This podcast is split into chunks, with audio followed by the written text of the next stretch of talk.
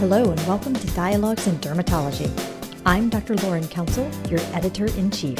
We have another exciting podcast for you today. We hope that you enjoy. So, welcome to Dialogues in Dermatology. I am Ivy Lee. I'm a board certified dermatologist in private practice in Pasadena, California, and the former chair of the telemedicine task force in the American Academy of Dermatology. And I am the current chair of the American Telemedicine Association Teledermatology Special Interest Group. Today, I have the pleasure of interviewing and gleaning pearls from Dr. Seemal Desai, who is the founder of Innovative Dermatology in Plano, Texas. He is also the clinical assistant professor of dermatology at UT Southwestern and a board of directors at the American Academy of Dermatology. We are so grateful for his generosity in his time and expertise, especially as we talk about this incredibly timely topic of teledermatology and the hybrid workflow. Thank you, Dr. Desai, for joining us. Thank you so much for having me. It's great to be with you. So, as the whole world has changed in regards to this public health emergency, we have seen how our specialty has really been just a wonderful example of grit and resilience and adaptability. And Dr. Desai has led the way in terms of adapting and pivoting his practice during this pandemic. Dr. Desai, as the whole world and our practices shut down in March. Do you mind sharing how your practice has adapted and incorporated teledermatology in this brave new world we're living in?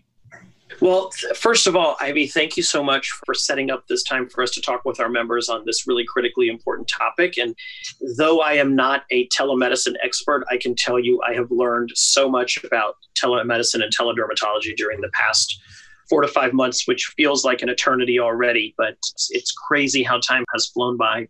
I will tell you that we have two private practice offices in the North Dallas area that really never embraced telemedicine. I was sort of someone who did not expect to need to do telemedicine. And then literally you get a shelter in place order in a matter of days and your entire world is turned upside down. And that's really what happened to our practice my goal in adapting telemedicine and teledermatology into my day to day practice was predominantly to maintain access for patients who needed to at least be seen for a certain dermatologic indication, and also, frankly, to keep patient flow as best as I could up so that I could, frankly, afford to keep my office open and pay my staff. And we literally flipped the switch on Telederm overnight from uploading a consent form, which we drafted with using guidance from the Academy, from the Texas Medical Association, and other groups, and getting that consent form uploaded to our website, to changing our voice recording, encouraging patients to be aware that we're now offering telemedicine. And I think the biggest trigger for us was when the Office of Civil Rights, through the Department of Health and Human Services, allowed for non HIPAA compliant platforms to be able to be used due to the public health emergency. So that really was where we had our critical turning. And I would say within a matter of six hours in one day, I, I remember it was a Wednesday. And by Thursday morning, we already started seeing patients virtually. So we were sort of forced into it. And frankly, if I wasn't forced into it, I probably never would have done it. Looking back where we are now, almost in August, I can tell you there's been a lot of highs with Telederm, and there's also been lows. So it's been certainly a very unique experience, to say the least.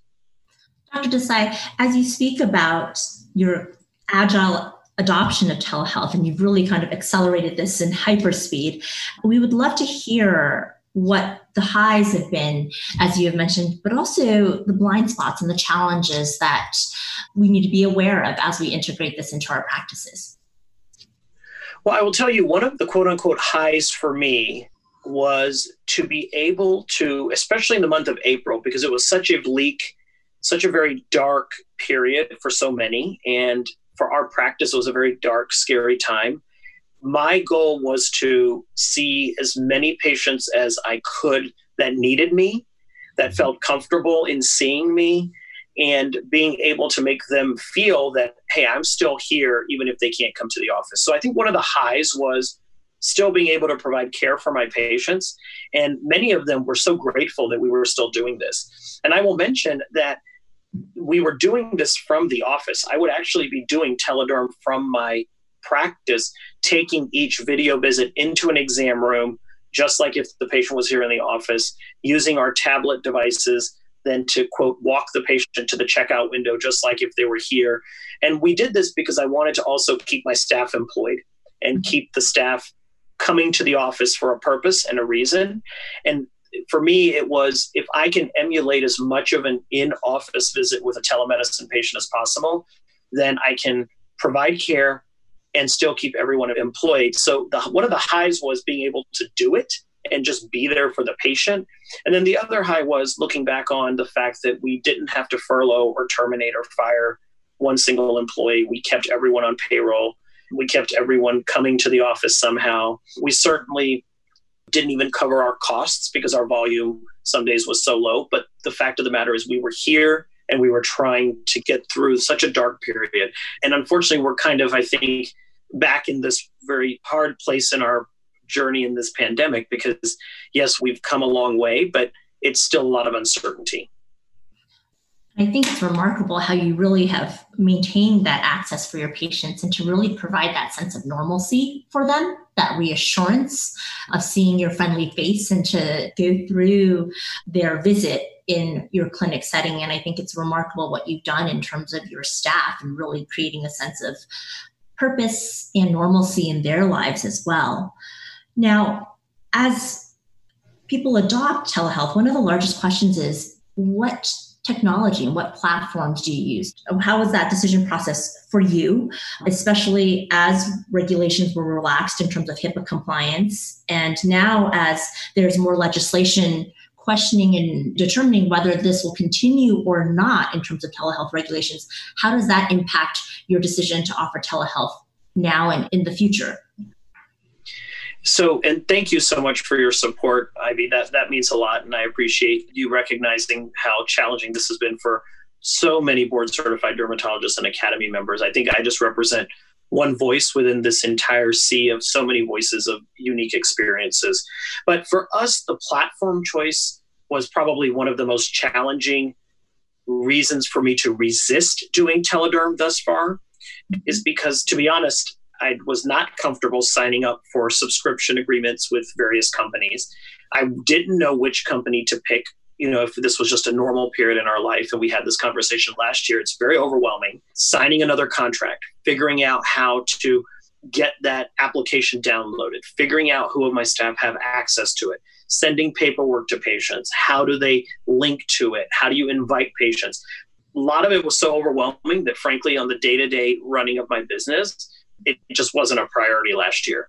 What helped me this year to flip the switch so fast was being allowed to use FaceTime and Skype and Google Duo and these other synchronous quote unquote video technologies that I was comfortable using because I knew the government wasn't going to come after me with a $100,000 HIPAA fine mm-hmm. for doing so. And also, frankly, using FaceTime and Google Duo, by the way, which are two of the probably most frequently used of our platforms. And, and I have no financial conflicts with any of the platforms, both HIPAA or non HIPAA related. But uh, I will just tell you that those are the two that we've used the most frequently is FaceTime and Google Duo. And patients at least feel more comfortable using those, I feel, than even me saying I've got a HIPAA compliant one for which I'll send you an invitation link. You click and download it and join me that way. So those have been the ones we've used. So we have not adopted any formal HIPAA compliant platforms currently. And while we have the ability to move forward with these formats, we don't plan to incorporate that either. Thank you for sharing your experience. Dr. Desai, do you mind clarifying if you're planning to continue using these platforms or if your statement was in reference to continuing offering teledermatology services in the future in your practice?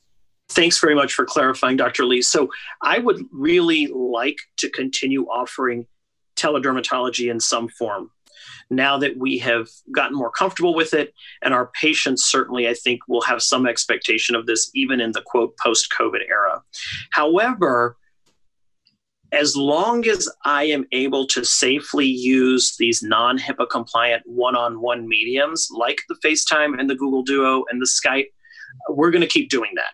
So I'm going to continue to capitalize on the ability to make this flexible and accessible for my patients as long as we can. And when the rules change, if the rules change, we'll cross that bridge when we get there in terms of a specific other type of platform. Great news, and your patients are very lucky to have you.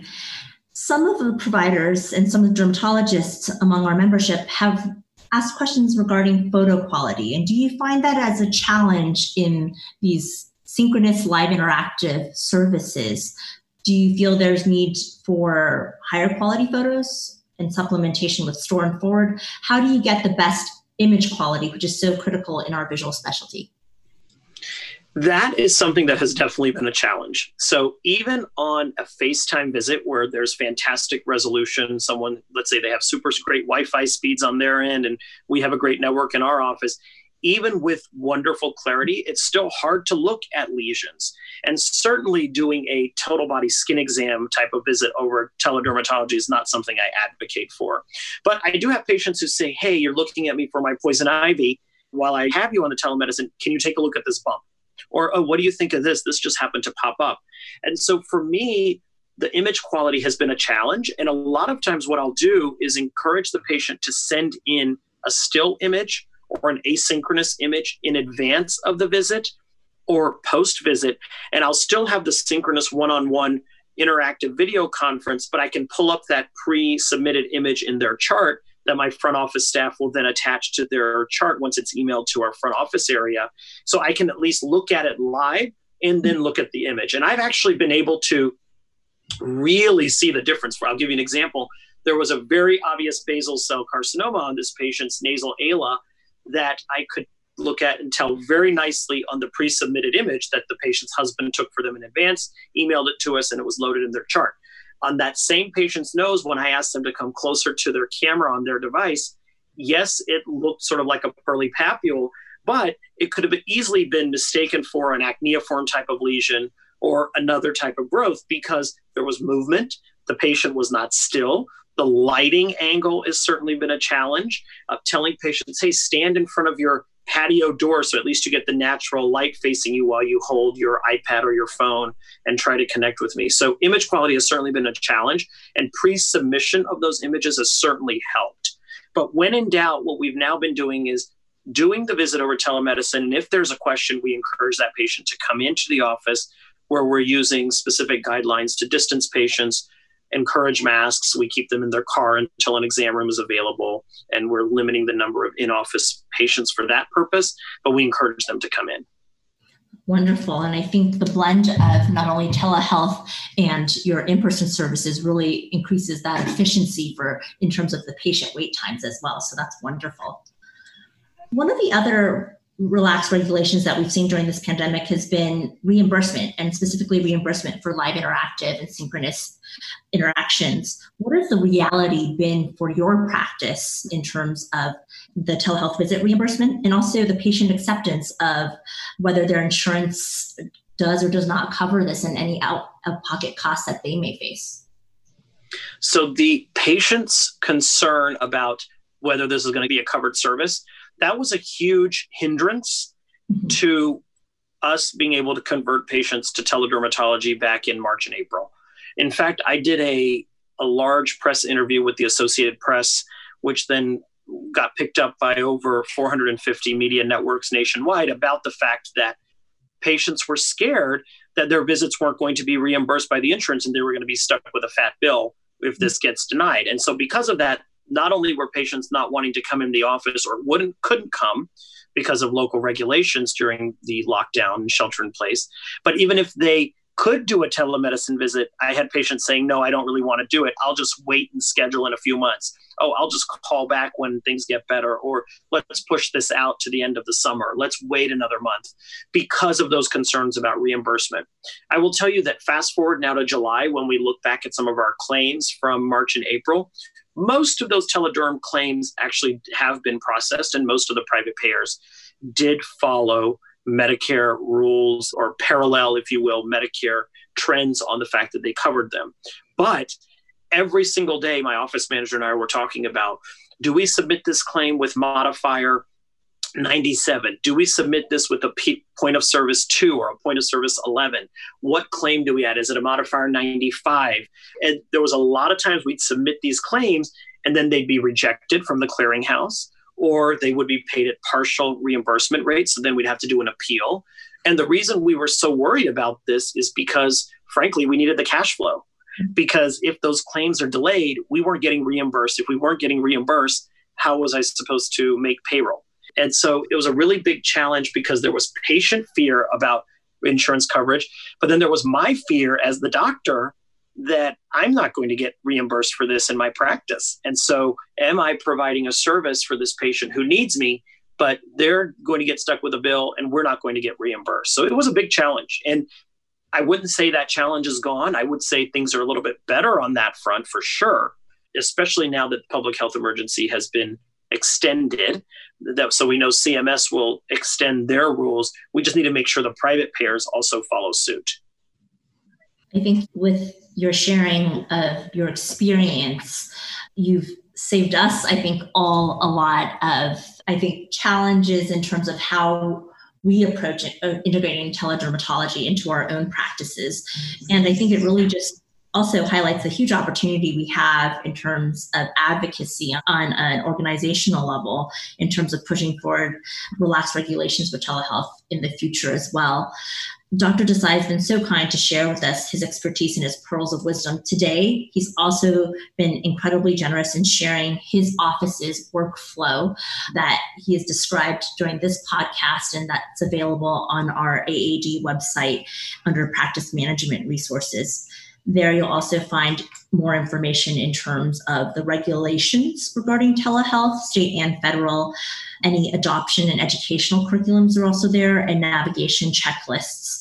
Dr. Desai, we've been so lucky to have you as a leader in our field, and thank you so much for sharing these very practical and real world experiences with us as we adapt our practices and help our patients during these interesting times.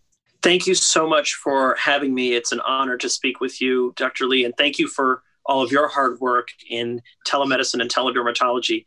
I know we as a specialty have been pioneers in telemedicine for many years, and it's really great to see our relevance in the House of Medicine continue to be at least valued during this public health emergency, which I genuinely hope we'll all be through soon. So thank you so much, and it's a privilege to serve our academy and specialty. For more detailed and additional information, please see the American Academy of Dermatology's website and click on COVID or teledermatology for the detailed workflow that Dr. Desai has kindly shared with us. In addition, they also have up to date billing codes, which is really incredible and relevant for reimbursement. Thank you, Dr. Desai, for joining me in this very timely Dialogues in Dermatology today. We hope you've enjoyed this edition of Dialogues in Dermatology. This is Lauren Council, your editor in chief. For more podcasts, including bonus issues, check us out online at the website of the American Academy of Dermatology or through the Dialogues in Dermatology app. You can now also sync your subscription to your favorite podcast app. New podcasts are released each week in addition to our monthly JAAD podcast. We hope you enjoyed these new options for listening to dialogues and the increased content for your listening pleasure. Thank you.